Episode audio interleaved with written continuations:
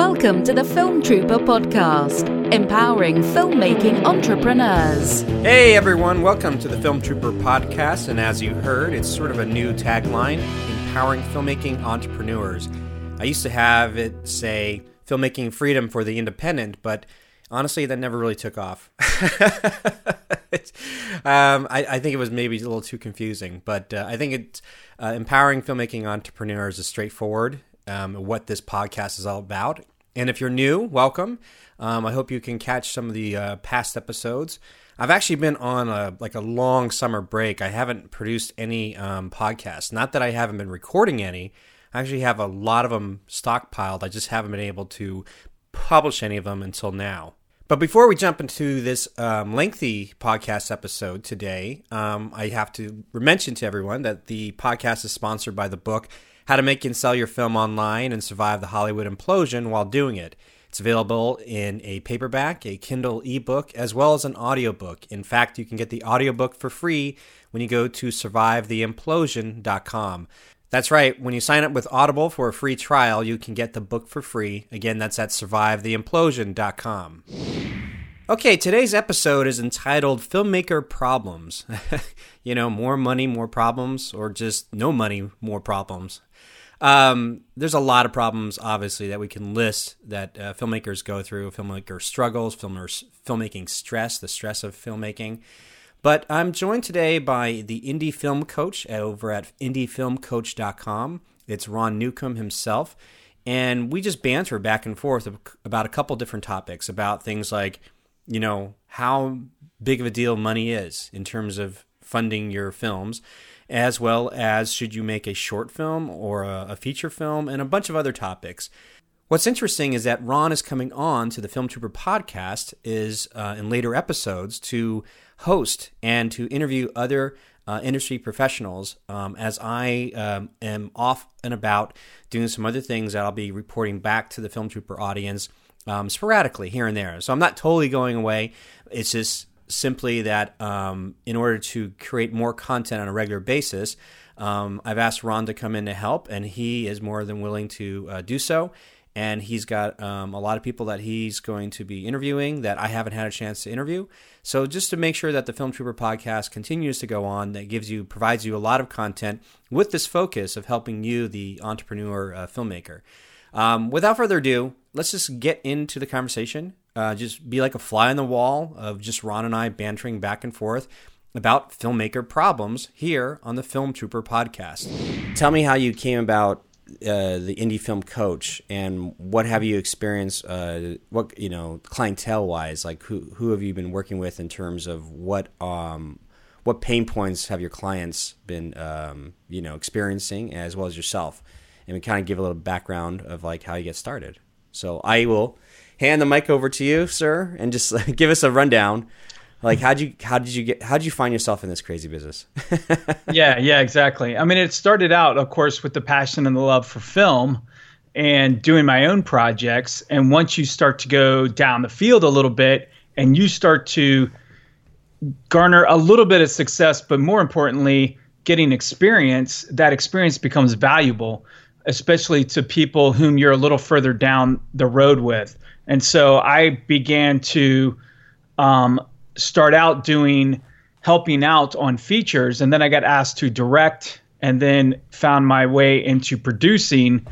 And with that when I decided then to produce my own feature film you suddenly run the gauntlet of all these experiences that people know they need to have in filmmaking and yet are either intimidated or nervous to kind of take it to that next level. So the big one of course is raising capital you know raising money. So how do you how do you go about that and what do you do and all that stuff?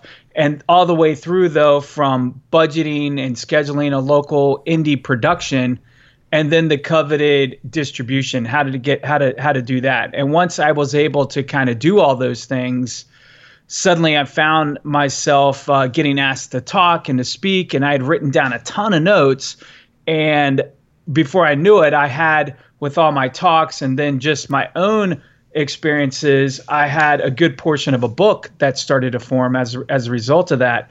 And really, it was the business lens that I was looking through so often. You know, I kind of akin it to no one ever taught me how to write a check. I, you know, it's crazy enough. I just had to figure out how to write a check, and which is kind of weird. But you know, I, I really wish that someone had kind of showed me the ropes a little bit of just these basic things that some people took for granted. And in the film world, I find it very, very similar. And then you, you're once you take on the responsibility of taking on someone else's money, it, it, that becomes a very real thing that you're responsible for. And you know, people are wanting to do it to excellence. I've never met a filmmaker that is, you know, not wanting it to succeed. So they want to position themselves the best way possible. And then, of course, it kind of started to get word of mouth where I was someone, at least in my local area, that was able to find a little bit of success, at least kind of cracking uh, some of the code of these things. And so I started to get asked to help out on other projects. And I found that I had a love for teaching and empowering other people. And so I, with the encouragement of some others, they kind of were saying, you know, you're pretty good at this. Why don't you kind of go out to the internet and really hyper focus on the indie entrepreneur? And so that's where I've been kind of, you know, gearing to. And that's how really the indie film coach kind of sprung up as a result of all that. Interesting. So, what, um, I guess we'll just cut to the chase. Like, what kind of stuff, like you said, in the money problem, when you're you know, when people come to you, your clients or you know, uh, aspiring filmmakers come to you, what is the answer to that in terms of, um, you know, I don't know, how do we all answer that question of like the yeah. money problem, raising capital for the project? So how do you how do you tackle that? So I, I had a saying that I kind of claimed that money is not a problem; it's the problem. If we had money, we'd be you and I'd be talking, you know, what we're filming this weekend. You know, right. it, it, we would we would have it, and yet I have to admit that I've evolved in that thinking. You know, mm-hmm. I really have changed a lot with the the advent of production costs getting lower and DSLR cameras and self distribution, all the thing that a good film trooper does. suddenly, I find myself uh, answering it differently because you know here's the thing: if you've been in it long enough you find these what you think is an overnight success is never an overnight success. Right. The average indie film that I have found, uh, it has taken seven years, average, from the moment someone said, you know what, I'm going to do a film, to the moment that they actually were through distribution, which of course you're never really done with it. Once it's out there, you're always trying to to nurture that little baby along. But I always held the uh, the mantra of kind of a Hollywood or bust. You know, it was I was going to get into the studio system, or it, you know, it just wasn't worth it. Or doing short films didn't make sense to me because there was no monetary return. You know, everything had to kind of revolve around this this epic money problem. And so it's taken seven me- years to do something, and I'm 44 now. The math isn't adding up. You know, mm-hmm. if if I keep on this route, I've got about two, three more films in me, and I'm done. You know, that that's I'm gonna have to tap out, and that's not cool with me. I have way more, more stories to tell, at least that I want to tell. So I began to think differently about money, and one of the things that we do is I think that we empower money more than it's meant to have. We treat it almost like a god. We have this love-hate relationship with it. We love to have it and it's hard for it for us to let it go and to spend. Um, but how do you kind of crack the code as uh, an independent filmmaker? And I think that's the first step is your mindset matters. The way you look at money matters. And we all know, you know, I don't need to tell anybody how many tests are out there that your mindset matters. You know, there was a, a great example though where there was some guys that they were trying to get their free throw shot better. Mm-hmm. And so they they put 20 on the bench and 20 at the free throw line. And for 30 minutes every day at the end of practice, they would shoot uh, one mentally and one, you know, down at, on the on the thing. And of course, you can kind of get to the punch there that the people on the bench had a better percentage increase because in their mind's eye, every shot was a swish, every shot was perfect. And we have to kind of begin to think differently when it comes to money filmmakers, indie filmmakers, need to stop thinking that it's a home run or nothing. Hitting singles is the way to go. You know, it's funny, and and as writers, we know rewriting is is what we're supposed to be doing. Writing is rewriting. But as filmmakers, it's one of the few art forms where it's oh, you're supposed to knock it out of the park, or you may never get a chance again to do it. You know, um, and so you, we have to. I, I try to tell people, I try to tell my clients that you have three projects that you you kind of have going on. You have your studio project. I'm not anti Hollywood. You have your big studio film project. You have your indie film project and then you have what I call your epic intentional short project. And even your indie project, your feature, you know, you can shoot local and you can shoot it smaller. Even with that, I generally have two budgets. I have the budget I want to have and the budget that what's the minimal thing I can shoot it on, you mm-hmm. know? Is it 500 bucks, you know, on, and I'm I'm doing it solo. you know, is is that the answer or, you know, could could could there be another another way to it? So it's funny us i tell people also that indies we can back into just about any budget i can you tell me what you know what's the budget yeah. and i'll begin to tell you what we can do as a community to to kind of to kind of get it there so the first thing is that that money matters and we need to stop giving money money power and authority over us and then also the mindset of having a 9 to 5 equals failure because so many filmmakers, if you're not working vocationally in the field, you feel like a failure.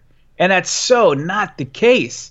Um, you know, it doesn't have to be that way. And I began thinking differently on that uh, is gonna is gonna help you get over that kind of Hollywood or bust mindset. Uh, Walt Disney, I, I think, said we don't make movies to make money we make money to make more movies you know and i love that and again it's kind of that mantra of um, putting money in its in its position in its in its place. Uh, so we have the have the power over that.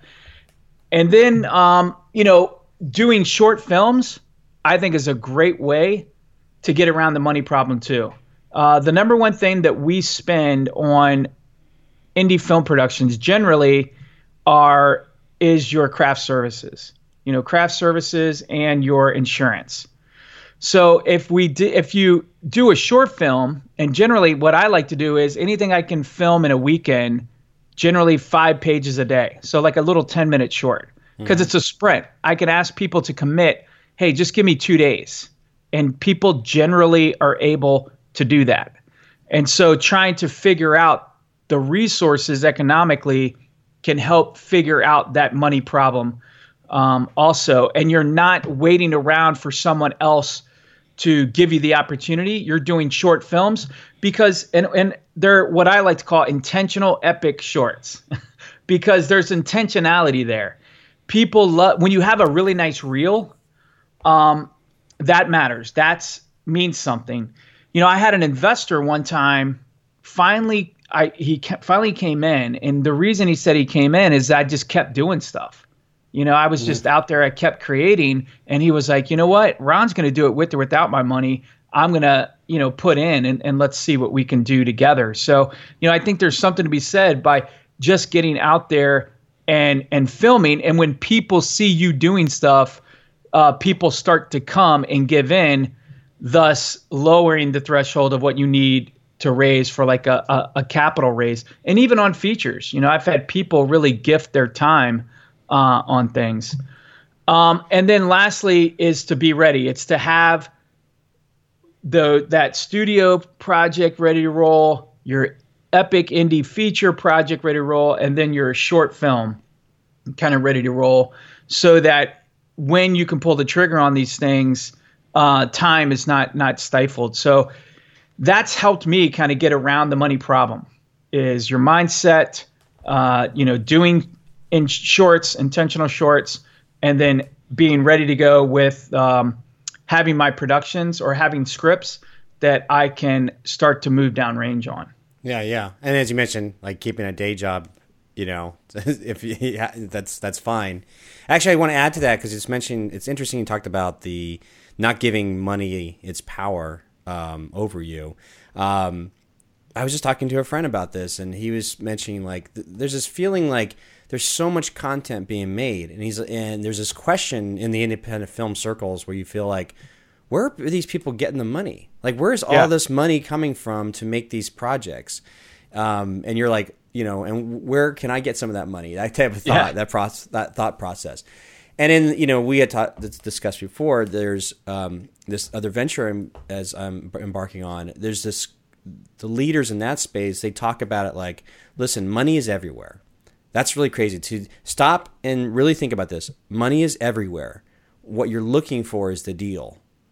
Yeah. It's, it's not necessarily like there's no money. We can't find enough money to raise, you know, raise it for the project. The people with money, um, what they're looking for are deals or a- Yeah. a project or something that is worth their time and effort. And uh, so that once you put your head wrapped around that, you're like, okay, so let me just work, let me focus, hyper focus on the deals. And it's interesting you talked about um, sort of that focus of you know the short film, having your plan, have the bigger project ready to go. Um, you, you, you mentioned something early, just that it it reminded me of these experts in the in the business field, like these multimillionaires, and they talked about like the people they work with. Uh, when they see the difference between somebody who's just struggling, just not quite getting there over the hump of success in terms of their profession uh, or their craft or their business, um, and those that do, is is that ninety percent of uh, the people out there among among us, um, we all know what we don't want in life, and only ten percent or so only have a really crystal clear vision of what they want, what they do want in life. So that so the exercise is what you would do is take ten people that you know, friends, family, and just ask that question. So, what don't you want in life? And they'll just rattle off. Oh God, I don't want to be doing this job anymore. I don't want to do this. I, you know, I just I, I want to be in a different school. I do this. I, you know, out of debt. Like all the stuff they they don't want. Then you stop them like halfway through abruptly and ask them, "What do you, what do you want out of life?" And then a lot of them may end up you know pausing and thinking like well, that's a good question. Let me think about it. Well i don't know maybe this. Like they're very unclear.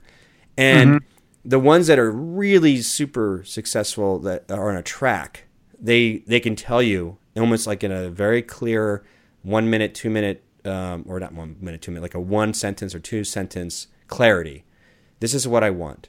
This is what i'm going for. And what happens then is that the you said the, the mental aspect of it becomes super super focused.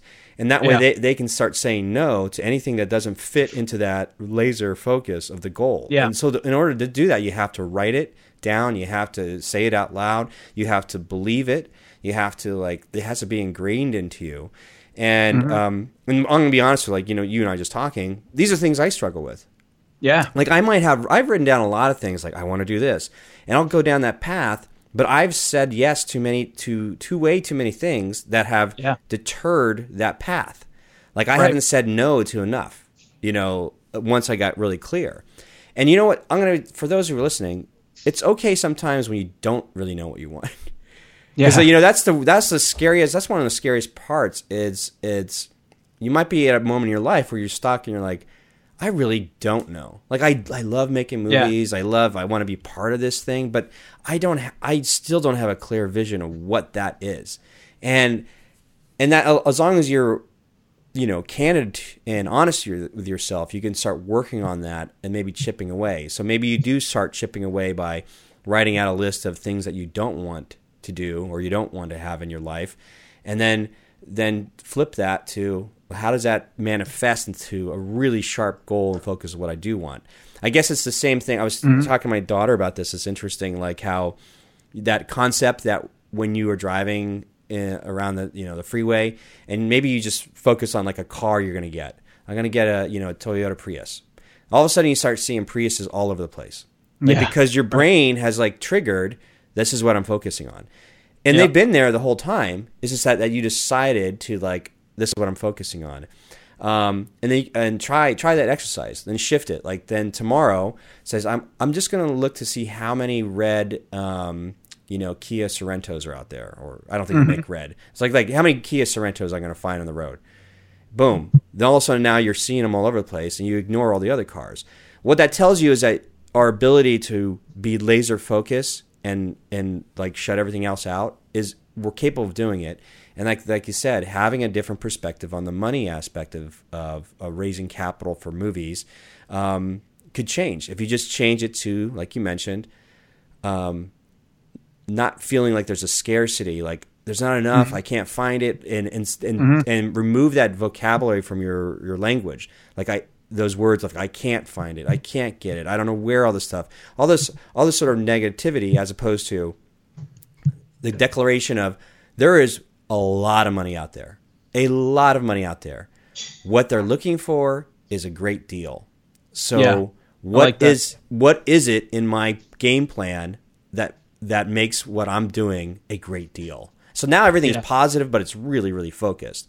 So anyway, that's what you you what you were mentioning reminded me of all the stuff that just sort of solidifies, and maybe that you know could help filmmakers as they listen to this change that mindset. Tell me about another thing that sort of is like a barrier or a pain point of filmmakers that maybe we could banter back and forth on. Yeah, you know, it kind of stemming off a little bit of what we talked about uh, earlier, but it is this conversation, and I get asked this a lot do I do short films or do I not do short films? Mm-hmm. And again, originally I was thinking, you know, there's no monetization of it. So no, I'm out. Now, granted, this was like uh, whatever 10 years ago um, when I'm when I was trying to to really do features, but I you know, I only had that one script. It was kind of that Hollywood or bust mantra. And so again, I went almost 7 years with not doing anything. And suddenly shorts became these little bite-sized chunks, these little sprints that became um, really a good way to cut my teeth on, to work on my craft, and when I went to that investor, which I've, I've been able to pitch a few times, I did have that reel, that, that body of work. Um, and, you know, I like to say that intentional epic short, but I also have done like the 48 hour projects or even, you know, taking my little camera and run around and have my daughters do a little, a, a little scene and I put it up there, you know, and edit it and try to tweak it just because I think that it does help hone those skills uh, to do it. But I think that is a question that you know we as filmmakers, as storytellers, can wrestle with: is should I do a short? When? What kind?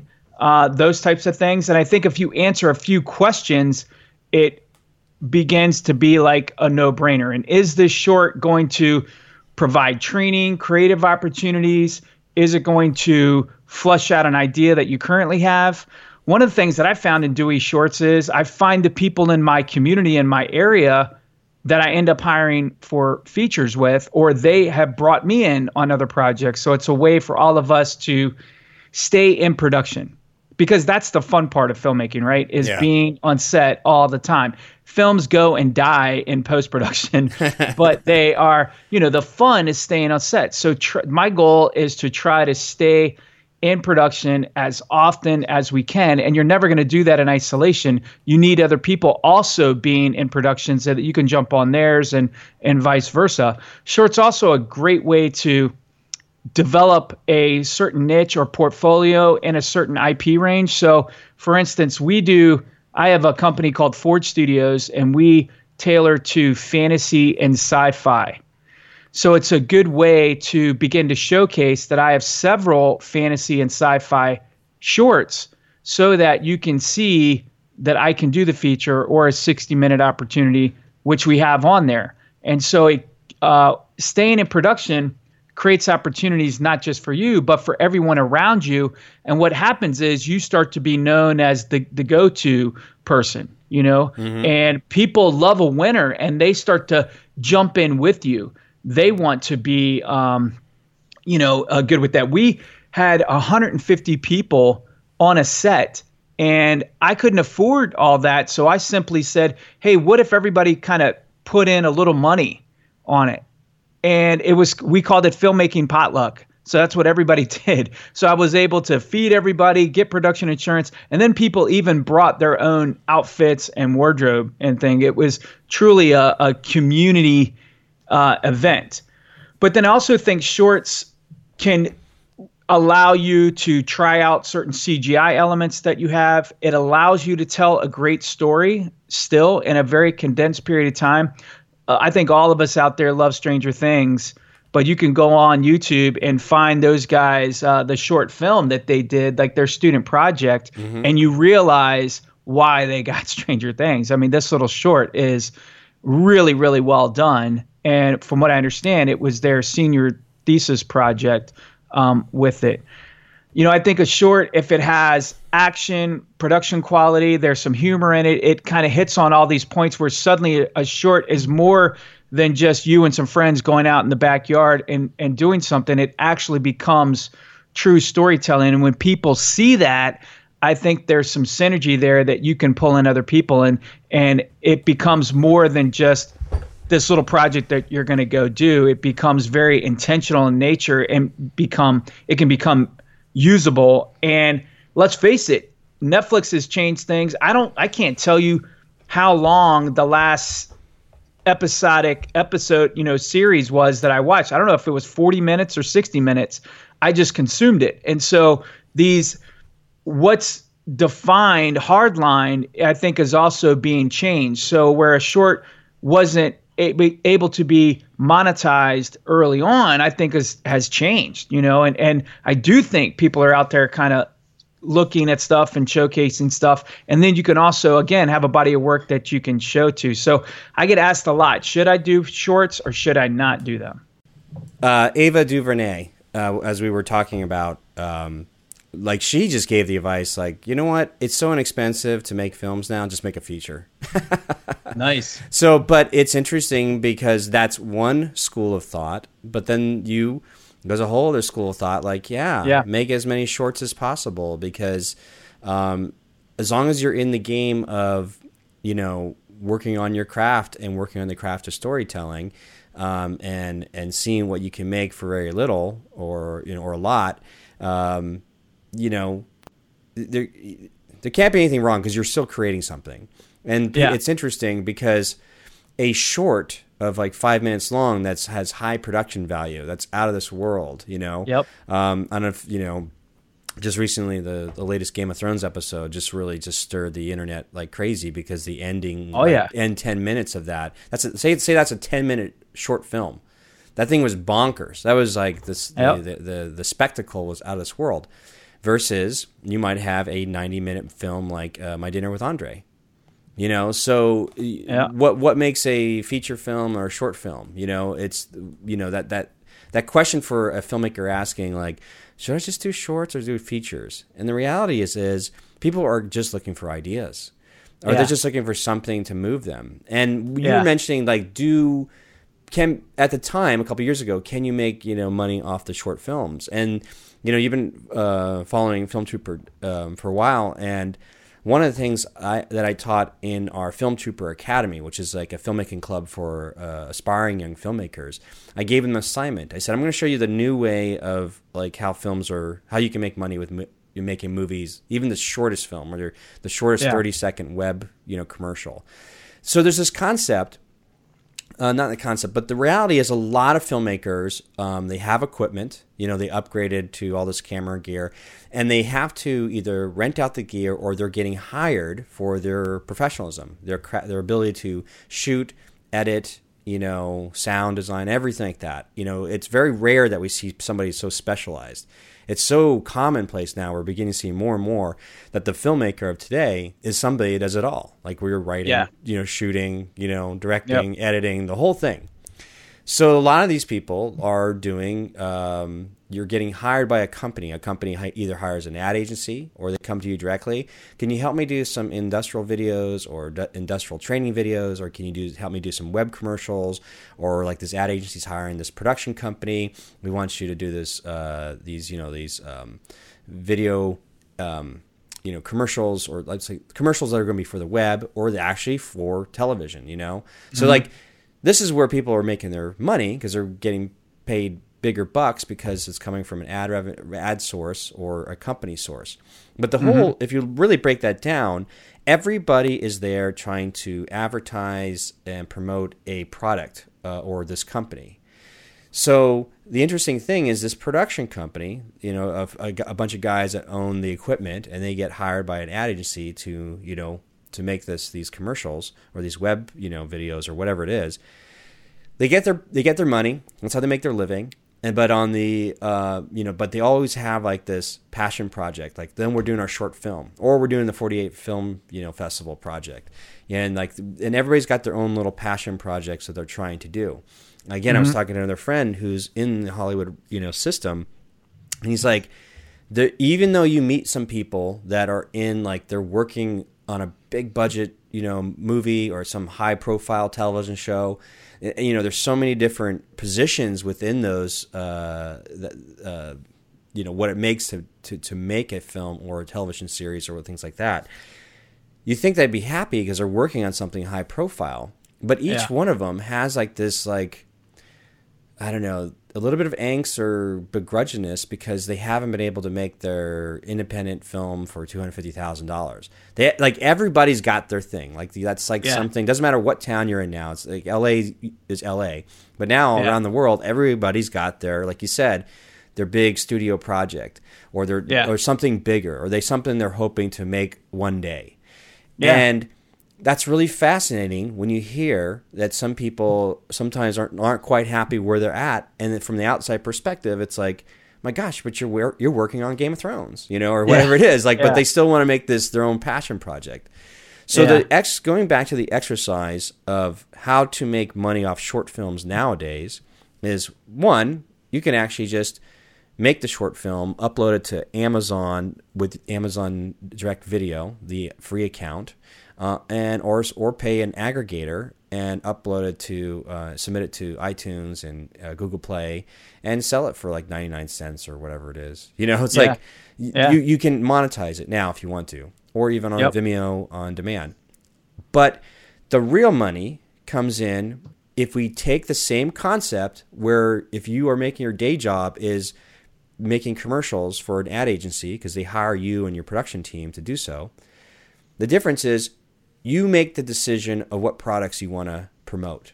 You make the decision of what uh, products or companies that you're going to make your own web videos, and nobody, there's no ad agency involved. It's like you get to, you get to write and direct how you would like to, um, you know, promote this product. So what we did as an exercise for the Film Trooper Academy was I told the kids, all right, we have an Amazon affiliate account. What that only means is that everybody can sign up for a free Amazon affiliate account, meaning that if you can drive traffic to the Amazon marketplace online, and if anybody buys anything through the link that you provided, you might get 3% commission. Or but if you sell a lot of units, you might get up to 5, 6% commission. Mm-hmm. So they, you know, which is why Amazon is so dominating. Because if you look, yeah, it's not like they are housing all the products. Like if you are trying to sell, if you're a vendor trying to sell anything, you kind of have to have a marketplace. You have to set up a online store account with Amazon because people are going to Amazon as a search engine for stuff to buy.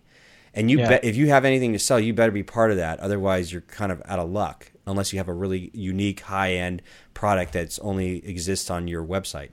So for for what how that works is now we as this this filmmaking club have this account with Amazon and it's like okay we're going to just pick a product and you guys are going to make a little commercial for it you know hmm. but there's no rules for it you can do yeah there you know you can do whatever you need to do but as long as you whatever you do when you make the the commercial for it uh, or the short film for it either way you look at it, commercial or short film, you're telling a mm-hmm. story. The end of it, we just supply a link and a call to action of where people could buy the product.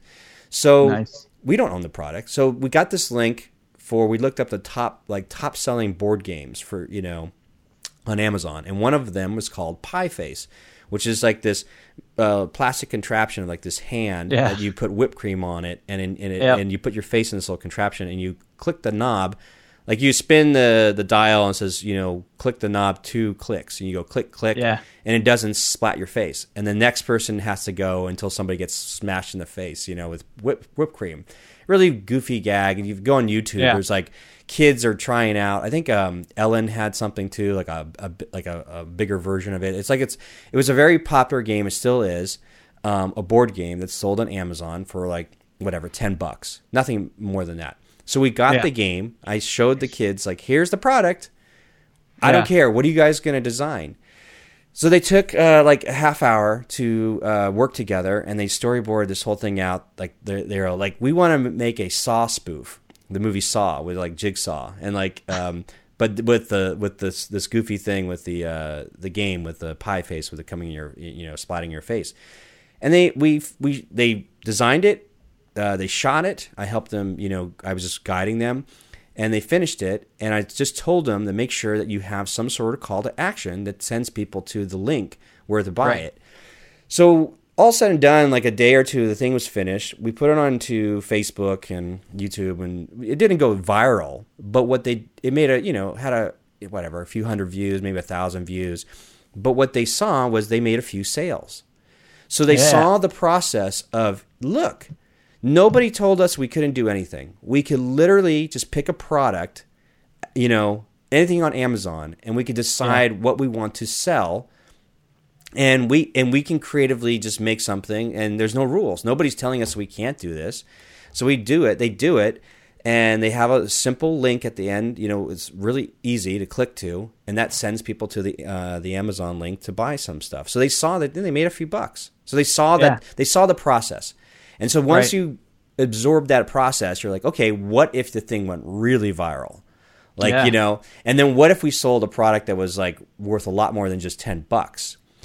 Hence, what we see happen in the world of um, like YouTubers that are basically giving us, you know, f- camera gear reviews. Like they'll say, "Here's the latest, you know, HDR 4K camera, and this is the lighting equipment, and this is my review of it. And if you, you know, if you want to buy it, use my links below." So all of a sudden, you know, their review, like their video of how they use the uh, camera gear, gets like half a million, a million views, and then you got to think that a percentage of that actually went and clicked on their Amazon links and they bought the camera of like 500, you know, like a high dollar amount. And those who are doing it well, um, I know in the Amazon world, they're making a couple hundred to a couple thousand dollars a month just doing Yeah. that. So, with that said, now you have an, uh, an opportunity to say, I'm just making my short film because I just I'm writing it. But maybe you have a producing partner who says, That's cool. Is there something in there in our short film that we can not to not to necessarily say that we have to always like sell stuff from Amazon, but the Sure. the principal principles are there. Is there some other sort of call to action that sends people to something you know to do or to buy Yeah. or to sign up with? I just met with a, a young man who is part of this um, Portland um, uh, uh, summer program for do- young documentary filmmakers with social so, social change. So he made a, a short film, uh, the documentary about the houseless problem. And that what I've discovered, they it's a term not homeless but houseless, and this concept that people are. Uh, could be without a home but still have a home, like they have friends and family. These are people that are have are houseless, which have with without shelter. And so he does Yeah. this he does he I see I sh- see his short film and I said look all you need to do is like you don't really have a call to action. And most call to actions we see in, in documentary filmmakers are like for more information go to this. I said you need to do something a little bit more visceral emotional and and apply uh, marketing and copywriting to the end of your movie as a really strong call to action. So Yeah. he he was like okay so it's, it'll, it, it's going to end instead of like the end credits popping up, you'll just see the call to action will be something to the kin of, um, if you know, sh- like share this film and donate one dollar to a, a a link that's really easy for people to go to, like Right. you know, f- uh, stophouseless.com or whatever it is, um, and then say like if a, one, a million people, you know, gave a dollar each, we could, you know, whatever the, the stats are, they can um, build housing for about half a million people or something like that. Yeah, right. You know, so to make it much more emotional, much more Yeah. direct, to say, here's what you can do in the moment of time. Because if you just put like for more information, people are just they're not there's not going to take action. It's got to be that Yeah. thing. I think one of the, the, greatest ones we saw was like for a dollar a day or whatever it is, you can help feed uh, all these starving children in Africa. You know, Yeah. So that's a tagline that's in our head. So it's you know what I'm getting at is those who are listening. If you're making these short films, think about what the what the end result is at the call to action. Are you can you sell a product without feeling like you're selling out? Uh, if you're doing like a social cause thing, can you drive people more effectively to the organization that is doing the work that, that you need volunteer work or donations or you know money or things like that, and really think about what that um, that call to action is in, the copywriting and the marketing aspect of it. And marketing is not should not be a bad word and shouldn't be something that's uh, looked down on. Um, and that's what we did for the pie face game. We the, the kids were like reading the back of the box and we just had this button that says you know buy now if you want to have all this fun with the pie face. And like you know they just had fun with it. And so it's it, it's that was a big revelation for a lot of young people because now they see because they're they're a youtube generation. They see it. They're like oh yeah, i follow all these youtubers and i totally Oh, see yeah. what they're doing. Once you kind of unveil like oh that's so that's the business model. So i see so if i can just i can pick the product. I can pick this company that i want to promote. And um you know, I'll just make my own creative movies. I don't know if you knew, like, there's there one, there's a guy who did like this uh, heart uh, wrenching film, uh, short film with Adidas about this, like a like a, a elderly home where like the orderlies were keeping all the elderly people like you know almost like prisoners, and one of this old man was like got these Adidas tennis shoes and he's trying to break out and he breaks free, so they had this it was very emotional. And like you know adidas didn't you know like kind of they try to stymie the commercial because it wasn't officially sanctioned. If the filmmaker just added a simple like amazon link to a bunch of uh, uh, adidas shoes he would have been fine because that, that that video or that commer- that short film got like millions of views Oh man. you know what I mean? Like, Yeah. um, like I see it a lot. I see a lot of these amazing short films that get a ton of viral, like, uh, you know, sharing, and it just I see Yeah. the numbers, but they don't. They none, none of them have an effective call to action. None of them have right. a, a something to do that can take it to the next level. Um, my daughter. sh Uh, my daughter shared with me this other commercial. She goes, "This commercial's hilarious." It was about this like this uh, service that basically takes all your Instagram photos and collects them on a, on a monthly basis and prints them out for you in a, in a photo book and sends them to you. That Huh. way, you don't have to worry about building a collection of uh, Instagram photos or, or, or photos like you know moms that are busy trying to build out like photo books.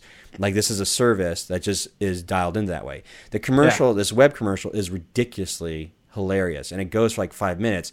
So just, I looked at it as like this is a hilarious five minute film that Yeah. that is entertaining, that is you know shareable, and it's like two million views or whatever it is. But it yes, it's definitely a commercial advertising a service, but nobody feels like they're being sold to because Right. the value of the comedic value of the commercial was entertaining enough that you sat through the whole thing that you want to rewatch it again because it was so hilarious. Uh, Yeah. One more example I'll give you before we jump on the next topic. The um, are you familiar with the book Thug Kitchen? No. Okay, so this this these you oh here's another thing. Filmmakers get hired sometimes by a production company to do what? Make book trailers. You've seen like this phenomenon, like you Oh, know, yeah, absolutely. So they do like this over dramatizing uh, of of a snippet from the book to help sell the book. Right. Well, these guys did this really funny version uh, where it starts off. It looks like you know, like a Ci- Cialis commercial or like a drug commercial, and and really what it is is it's shocking because the comedic value value is all the uh, f bombs they throw into it. Basically saying like, you know, um, maybe you should start giving a f, giving a beep about the Yeah. what, you- what you eat. And this whole thing is called Thug Kitchen. And this was a, a really funny commercial that was on the web that got shared like tons. And it was all meant for uh, pushing the, the the release of this book called this cookbook called Thug Kitchen. And we Yeah. bought it because of that commercial because it was too hilarious not to try it out. They had like I think in the first month of sales or from that video they had like almost 200,000 sales of the book. You know, Wow. so again, they didn't sell out. I mean, they created Yeah. something that had no rules. It, it could go as long as it wanted to, as long as it needed to. It was a funny short film that, yes, it sold a product at the end, but it was it, the product they were selling was still in alignment. It never felt like it was cheesy at the end. Uh, there was another product out there called um, uh, it was like this little stand you put, uh, and it was help your when you go to the bathroom to go poop, and it Yeah. was the the squatty potty. The squatty potty. Yeah. So like I mean these are funny videos. Yeah, so they were out Sure. there. So now you're you're in the sci-fi and fantasy stuff. Yeah. I mean, it's you could do like this whole like short film on like uh, I think you were talking about some like a project you're working on the Vikings and so on like that. At the end of your movies, you could have a really just call to action like um, you know get more or or something like get a ton free more stuff at you know vikingshortfilm.com or whatever it is Yeah. but so the whole point is when people go there is like you can give them like behind the scenes stuff or a, lot of people in that world they love the this concept of cosplay. Like how did you do Yep. the special effects makeup? Or how did how did you build your costumes? Or how did you especially in the fantasy world. I had another client that that, that had something like that. I said look really tap into that people want to know like how did you make you know that that makeup? How did you make the costume? All that kind of stuff. And if you Yeah. if you supply links to the makeup and tutorials or how you build these things you know that's the added value to the, the film that you made and you Yeah. actually may end up making you, that now you're seeing like there's a business model to it that's, That's right. outside of the hollywood system you're on Yep. your own this is the world of the web um, Yep. you know before net neutrality kills it all but anyway the uh, but Ding. yeah so anyway i know i babbled a lot there but i wanted No, to man, add, add to yeah. that uh, the short film concept of how to approach it in a different business model Yeah, no, I, I love it. And and one of the things that um, I'm taking notes myself. I mean, one of the things that we try to do is is we have this IP, uh, the Rangers, and so we did a Kickstarter, raise a little money. We have a 40 minute free version. You can go online, or you can get a 60 minute extended version. You know, for a little bit more money. You on our VHX channel. But what we've invited some uh, creatives to do is if you don't have a world to play in, we're kind of opening up our world to play in. So, and we also continue doing shorts in that world. So it just is another way to kind of give credence to people and really an excuse to go out and do something of excellence. It's almost like just streamlining a filmmaker saying you have a bunch of different ideas but okay hyper focus on on this IP for a moment you know and it's kind of this together filmmaking mantra that we're better together than we are apart is a kind of a phrase that we say at, at our studio so no I love the fact that um you know the the call to action that uh, is brilliant with the with the young people that that you did so no that that's that's good stuff You know, it's funny you talked about your um, opening it up, this world to the other filmmakers and and and creating that community. Yeah. Um, really, I think if there's one thing you've heard probably you know over the years is like everybody's talks about build your audience or build an audience. And again, the only reason they say that, if you really strip away what that means, is that if you're able to, you know, harness like a fan base or an audience that likes the stuff you do, they don't. If they like your feature films, yes, you know, if they like your short films, if they like your microfilms, if they like your video tutorials of how you made your films, you know, Yeah. if that is your fan base, that is your fan base, and that's your audience. Uh, as long as you enjoy sharing with them the content that you're creating, you know, because as, as, as soon as you do it where you feel like it's you're you're doing it because it's a business decision, you're going to be soulless and be inauthentic, and people will see right through that. People Yeah. love it when they somebody truly truly loves what they do, and they love that they that person is sharing what what they're sharing. Um, Yeah. um, I have an affinity for um, marketing business and in terms of trying to understand it better, which is what Film Trooper is based on. But so I just do it for the love of it, just sharing, like, just seeing different business models pop up and go, wait, this could be applied to the world of independent artists or things like that. yeah But the reason behind that is like, if anybody out there listening is like, okay, build an audience. The reason you do that because that creates leverage, that creates value. Yeah. Because d- don't even worry about trying to go to Hollywood or anything. They will come to you if you create something they're you know they're it's not like a lot of these um, you know Hollywood studios have like th- their fan base. It's not like I'm going to the movies this weekend because oh I can't I love all the Paramount films or the, yeah, the Warner Brothers right. films. We don't care. There's no loyalty No. there. Zero. You know, so they're they're going to look to partner with somebody that already has some leverage loyalty Yeah. amongst a group of people. So that can be done anywhere in the world because at the core Yep. of it is you build it it's years It, the the audience is you know as long as you don't, you know, disavow them or piss them off, you know, as long as you harness it and you take nurture them, you take care of them, and they enjoy what you make. Um, that is the key because you have leverage. Because Yeah. that leverage can do anything. Then you can you can make your own meetings. You can say, hey, guess what? Um, you know, I'm out here in uh, you know Georgia or Atlanta or New Orleans or I'm in Monta- Montana or Kansas or wherever I'm at. He goes, but I built this audience of X amount of thousands of people. They're very Yep. loyal. I have this content. You know, I'm going to take this uh, uh, this opportunity. To, I think that we can expand what we're doing. If I, if I'm just going to make some calls to certain companies or cer- certain, you know, film producers or whatever it might be, they say, I have something of value. Let's have a meeting because nothing ever happens, you know, because of one meeting. It never happens because, oh my gosh, Ron, I met you, I read your script, I, I I'm Yep. going to give you a million dollars right now. I, this is amazing. Let's just make this thing happen.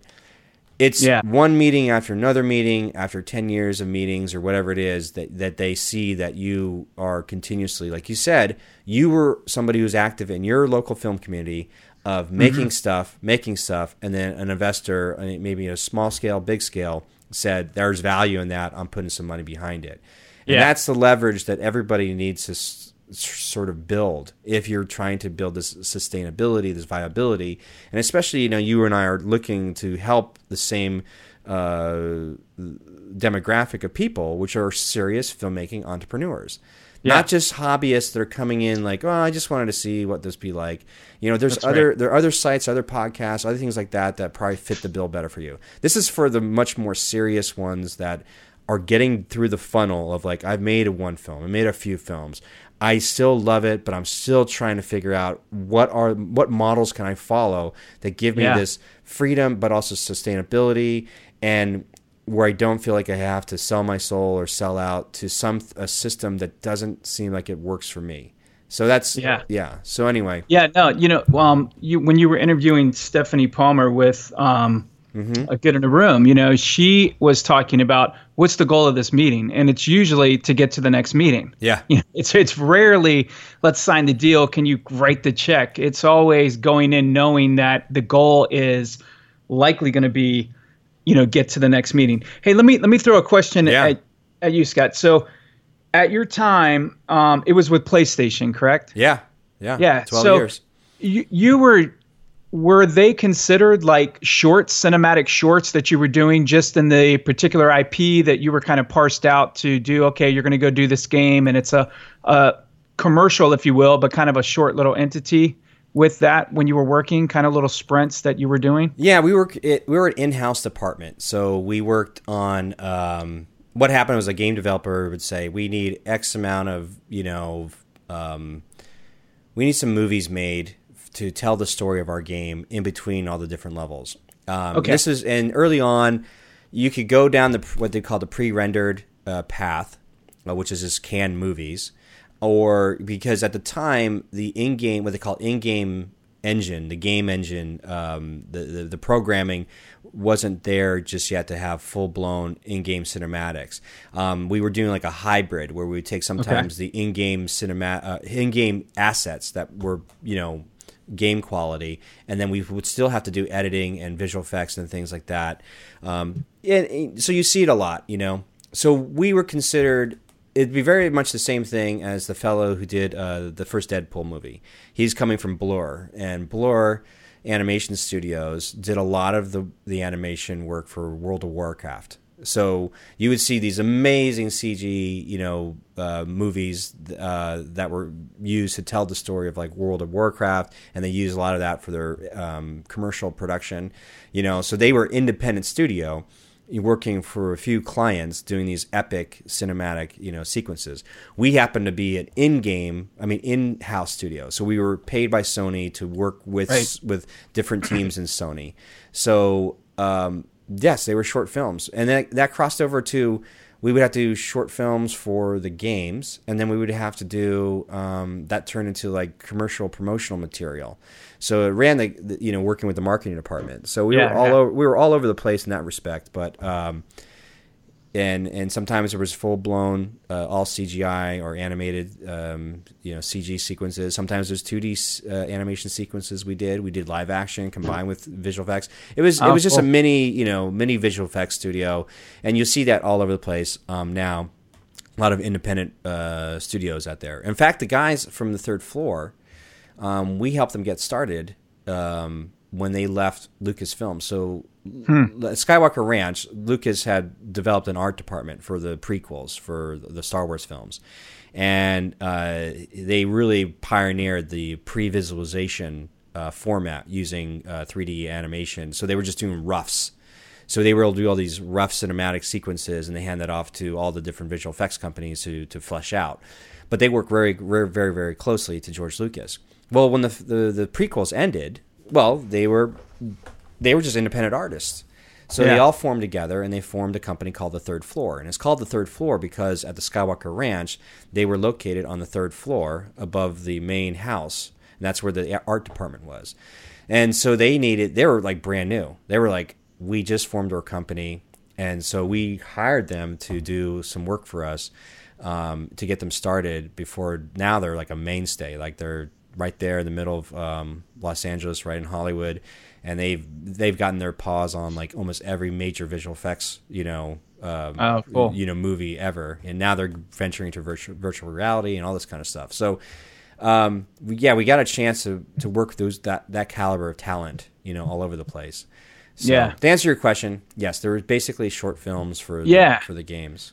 Yeah, no, which which is so cool that they you are telling these short stories in short form and a and yet in a cinematic element and and game. And you know it's funny you bring up VR because that's kind of where I was kind of dovetail into is that the there's been an open doorway now for us indies to tell our stories. And we all know VR is not just coming it's here you know? But then there's video games to tell story in. There's ways to um, get our story out there. And if you're ambitious enough and can kind of see to get into things, there's there's way to kind kind to kind of do that. And VR is a space that is seems like a little bit of the wild west right now, where everybody's kind of dipping into to, to get into. I'd, I'd be interested to hear from people if uh, you know if, if they've been able to kind of kind of play in that world.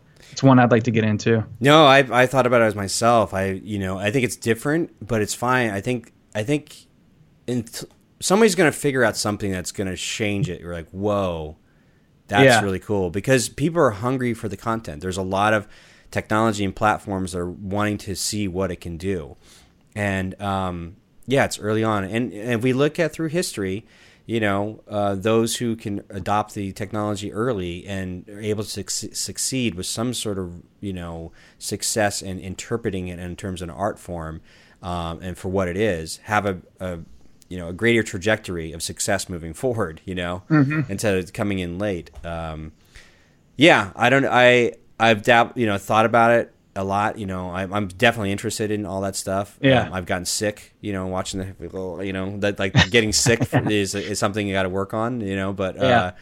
yeah, there's a lot to be desired. You know, it's interesting you were talking about when we talk about filmmakers and we talk about Stephanie Palmer, who you know, Good in Room is about how to pitch and how to get your script ready, and she works with a lot of screenwriters and a lot of writers. Yeah.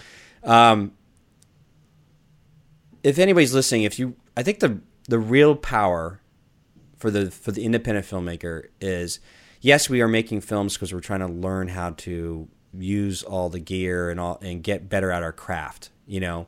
But the reality is, is um, it's all about the writing. It's all about the ability to tell stories, um, not about all the technology. You've probably heard it before. And I actually challenge, like, if you really want to know the type of director you're at, if you really want to challenge yourself, to ask yourself, be truthful and be have humility. Ask yourself, am I even a really am I even a good film director? Am I a good filmmaker? And the way you challenge yourself is, you know what? Bring try to adapt a famous short story that's in public domain. Something hmm. like from O. Henry or like just go on public domain. Stories that are have stood the test of time, you know, and so there it's a solid story that exists and your job is to interpret that or to adapt that into a screenplay format in a short uh, sc- short screen you know short uh, short film something like you know uh, Edgar Allan Poe you know mm-hmm. take like uh, was it uh, uh, Tell Telltale Hearts was it Two Tell Hearts I remember that that famous yeah. short story go ahead and adapt that as a screenplay and then film it because if you if the film is not doesn't resonate that tells you that you're not doing a good job adapting the storytelling. You need to improve your your skill set. You're not doing a good job doing the adapt- adaptation of the screenwriting. You know, because you can't blame the story because the story yeah. exists. It is. It's been timeless. It yeah. just says that your ability to interpret it needs improvement. And that's the worst thing to see, like a, a young filmmaker or, or anybody saying, "I made my film. Yeah, you know, the script had problems. I don't know. We had problems with production. Like, you know, all these. There's so many excuses that go into why it didn't quite work. Yeah. But if you start from the base that says, here's a um, public domain story, short story. There's it starts from a great place. My interpretation now that matters because if you can deliver something that and it, it actually resonates with people, then you can tell yourself, okay, I actually do have the skill set to do that. And I think a yeah. lot of it that we're seeing a lot of independent filmmakers out there um, are just as discovering that they can do this. like you know, they have the gear, they've they've gone yeah. through it, and but nobody's really taken the time to harness their ability to tell stories in a written format. And the people yeah. that we're discovering that have like a lot of the power or the influence or or getting things done in the world of like uh, Netflix and Amazons and HBOs, they're coming from the writers' room. Like, yeah, the, you know they are right. prolific writers that get hired on one crappy show, but all of a sudden they're on a good show. Like they are yep. bouncing from it's the world of the writers, and now they're having the the, the power and the, and the ability to translate that into being directors. That is a common path that you see all the time, and so as an independent, if you can make a series of really well crafted stories that are well written and then interpreted in a visual format, that would be an amazing calling card to be doing what? Be part of a writer's room or, or you know or, or projects or helping you know do script doctoring other things and in that type of career.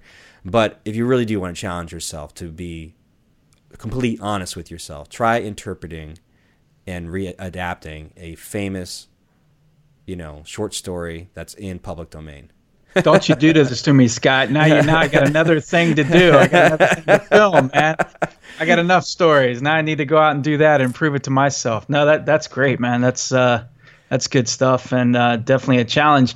You know, it uh, it kind of goes into another thing that I deal with a lot is people's fears and uh, fear of failing.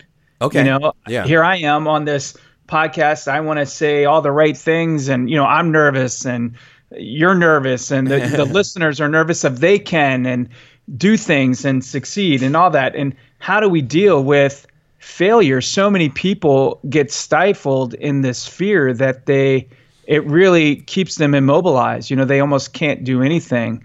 And what I've found is it's in the secrets of that fear where people don't do anything. And when they're when they're even so afraid to not tell anyone or talk about it or be honest with it, they just kind of brush it off as I'll do that later or it's not that big of a deal. And they're not really dealing with the root cause of this fear uh, that they have, and particularly a fear, fear of failure. I mean, mm-hmm.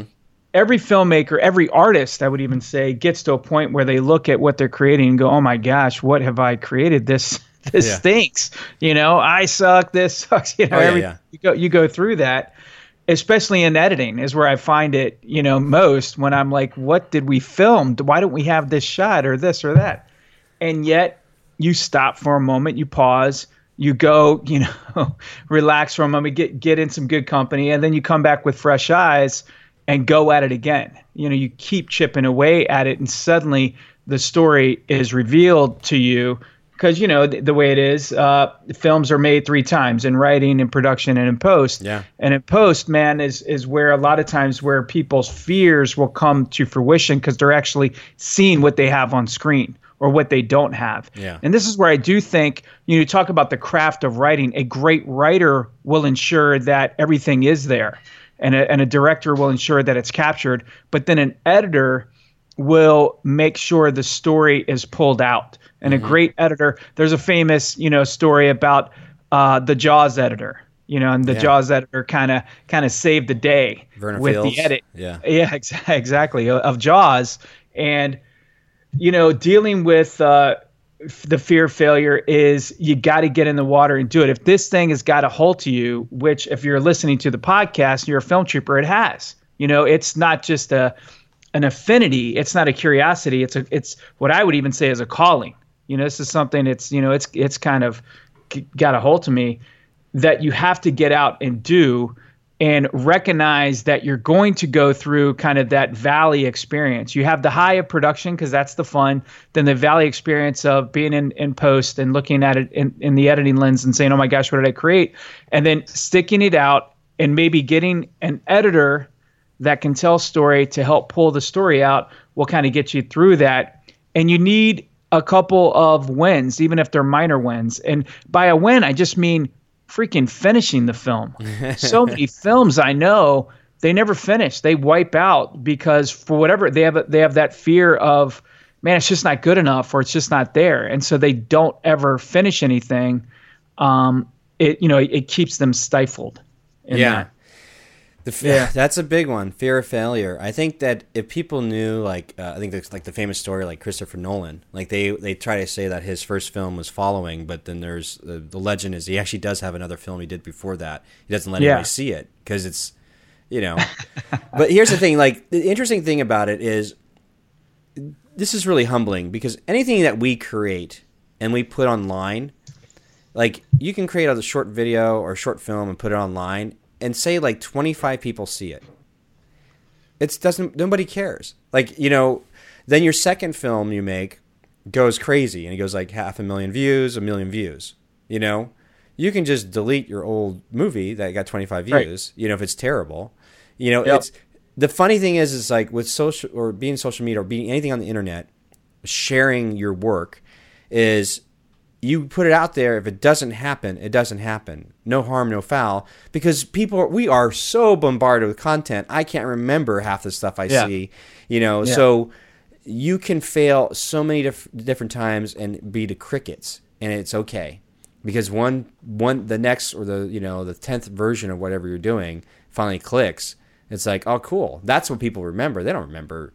They're not you know nobody's holding you to that and, and like yeah. this, and, and if they do find it, it's a wonderful story. Nothing's better than seeing someone who's successful or gone on to some sort of success, and they bring out some embarrassing thing they've done before because it's humbling. It's to say like, look yep. at look at this where this actor started or where this filmmaker started. Did you see the first film? Like that short film wasn't really that good, and that's sort of to not be afraid to be like be exposed out there. Um, I think yeah. too sometimes a lot of people that maybe are listeners they of the podcast and in this world they have um, they have other things going on where their own family support system may not be the most supportive sometimes, or their friends mm. and family. They're they're afraid to, sh- to share like this is what my dream is to be a screenwriter to make a movie. I had this idea, yeah. and like that may not be the place. You know, they're not finding that support, so there's that fear too of these other expectations. Um, you know, we're like I said, we're in our 40s, so there's an interesting thing. We see this young generation having the, the endless potential. You know, and then we see, um, but I'm meeting a lot of older people that have always wanted to make a movie or video, and they they're going for it. And yeah. some of them have like uh, I met a, a fellow who had basically was on the deathbed, had gone through multiple heart surgeries, but he's like he was an accountant or like a, a financial person. It was like you know what, I'm going to do this, and yeah. it's one of those things like good on you. Like like you yep. said, just finish something. Um, I, I, know you and I were like when we when you sometimes you get to this place where you might be in a transition where like I still love making movies. I still love creating stuff. But the economics aren't lining up just 100% yet. And so I'm at this frustrating, fearful place of I still got a support from my family, but I, right. I don't want to give up my dream of, and well, yeah. but then you have to get clear. But what is that dream?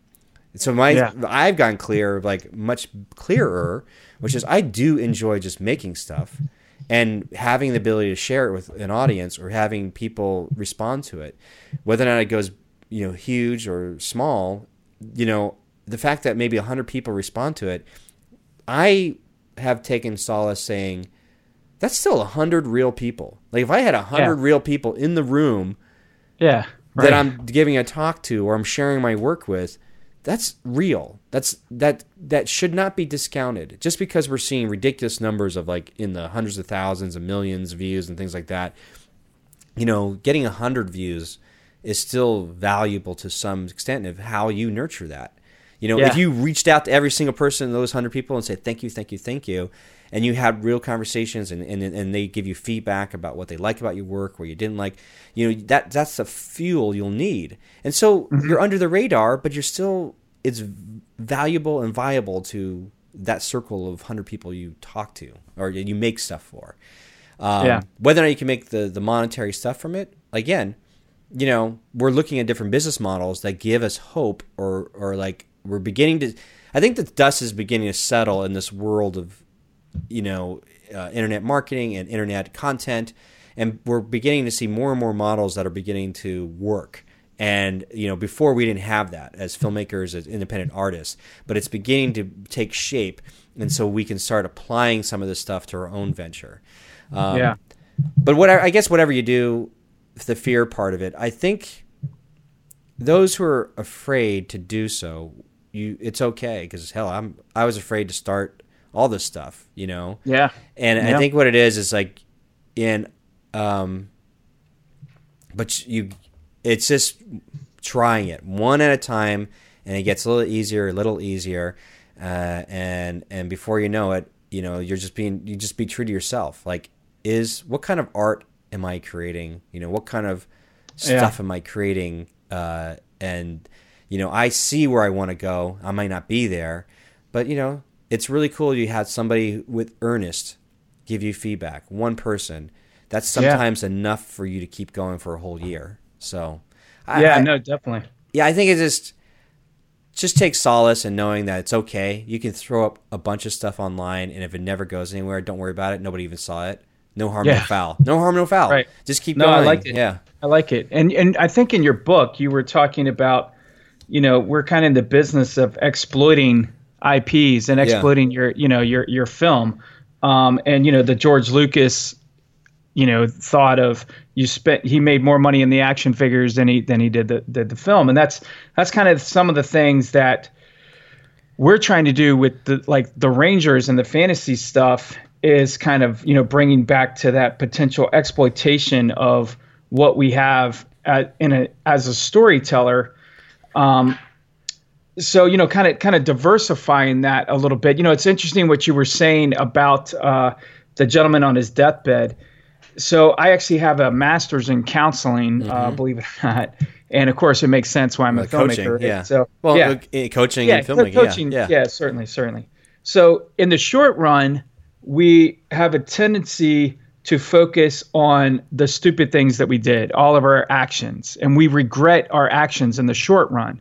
But in the long run, they've done a study now where people old and gray and on their deathbed in their final days, what they regret is their inaction. Yeah. What they didn't do. Yeah. And it's what I think it's what these if you're a filmmaker, if you're a film trooper and this thing is in you, then it's that that's what I fear more is my inaction. I fear that overrides my fear of doing and then hey man, we've all thrown stuff out on YouTube and you know the young 13 year old breaks our little heart of because he just thrashes our work, you know. Yeah. And there's they're so they can be so daggone mean, but I'm gonna keep telling my stories out there because it does matter. And I, I like your point of, you know, a hundred people is a real hundred people. People always tell me, and I'm not a runner, but yeah they, you know, if I go out and run three miles, they're like, oh, three miles, that's nothing. It's like, really? When's the last time you ran three miles? you know, three miles is forever. and 100 views is if they're real 100 views that's a you know imagine the number of people i just went to uh, the the opening uh, weekend film and there was like 20 people in the theater Oh yeah. So oh you my know gosh, yeah. yeah you know 100 people is if they're real people and like you're saying you're getting some action interaction with them they're true fans you know kicking back to something we said earlier i was i got to pitch one of the um, premium channels and one of the things they they talked about was you needed to have at least 5,000 people on Twitter and 20,000 followers on Facebook before they would take the meeting. Like we couldn't even couldn't even get in the door uh, to do that. So there's something to be said about you know building that fan base, but not discounting the true number of eyeballs that you can get on stuff. Yeah, yeah. because you Yeah. earn each one. Yeah, and like you say, it's yeah when you're dead or I, that's that's where it starts. Like you know, you, you this concept of like we're all gonna die, so you know that I guess that saying was like you, you know get on living or you get on dying or you know the Yeah. inaction, all that all that stuff. It's whether or not you. th- Here's one th- a tactic that anybody's afraid can do is either hire a coach like yourself or form a an accountability partner or a Yeah. group or they call it a mastermind group or something like that where it says you go to your friend who you know will is not going to deal with your BS. Like if you come to that person and say, "Listen, I do want to do this, but I'm afraid." I go, "I need to just meet with you on a weekly basis to make sure that I'm doing what I'm supposed to be doing, and I just want you to hold me accountable." You're just looking for an accountability partner or a group or somebody to keep you in check because there's this thing when it gets going, then you feel this pressure of like, you know, you come the next week and you didn't do what you said you were going to do, you feel guilty. You know, it's like you need that hard love sometimes. But that's one way to get over the fear, is because um, fear is usually because we're so wrapped up in our own self-absorbedness. We're just wrapped up in our own self. So the other way to get out of it is to try to remove your your actions from your own personal hangups and help somebody else out or help somebody else achieve their goal because when you're focused on somebody else it it it liberates your you know your own deal Yeah. and so you have two things there one help somebody else out help them be accountable and Yeah. vice versa they will help you be accountable and that's a, a real world strategy that anybody can use uh, to overcome fear um, i Yep. formed two mastermind groups and um, you know i kicked myself because i had goals and I, I there was a lot of stuff i want to get done um, it's here's the interesting thing is you might have a lot of stuff you want to get done but if you've never done them did them before you have no idea how long something takes. Yeah. So like they goes I i am planning to get it done in a week. Um, I was like, oh my gosh, but you know, life gets in the way, other things gets in the way, and you're just like, wow, that's this is taking forever to get finished, and because I've Yeah. never done it before. But if you've done it before, then you have an idea like how long something takes. So if you've written, if you made a film before, you know how much work goes into it. So if you're trying to gear up to do the second one, go okay. I've been down this road before um, I got to really give myself some leeway of like how long some of this stuff is going to take. So, Yeah. um, you know, those types of things. Like, you know, I, I'm in this crossroad where I, I wrote a movie and I performed it for the Film Trooper audience, and you know, kind of fell flat. I was like, damn. So like, this is me going. The self doubt is like, man, I'm not that good, you know, or like, not that Yeah. I w- it was good, but like, I just didn't make something that was good. So how to make something that's good? And I don't know. I'm in that crossroad of the doubt. But like you Yeah, said, man. like you said, some projects take seven years, and I'm like, okay, that's what it is then. I guess I don't know. yeah yeah you know um who was the who was the the you you had a uh a guest on he he rode around with his dog oh yes, uh, Kelly Baker. He's here. He's he was a sound designer for all of um, Yes. Gus Van Sant's films up here in Portland. He's a USC film graduate. Um, yeah, and he went through two bypass heart surgeries. So he has a different outlook in life. But anyway, yes, yes. And his Yeah. book just came out, uh, Road Dog. Yeah.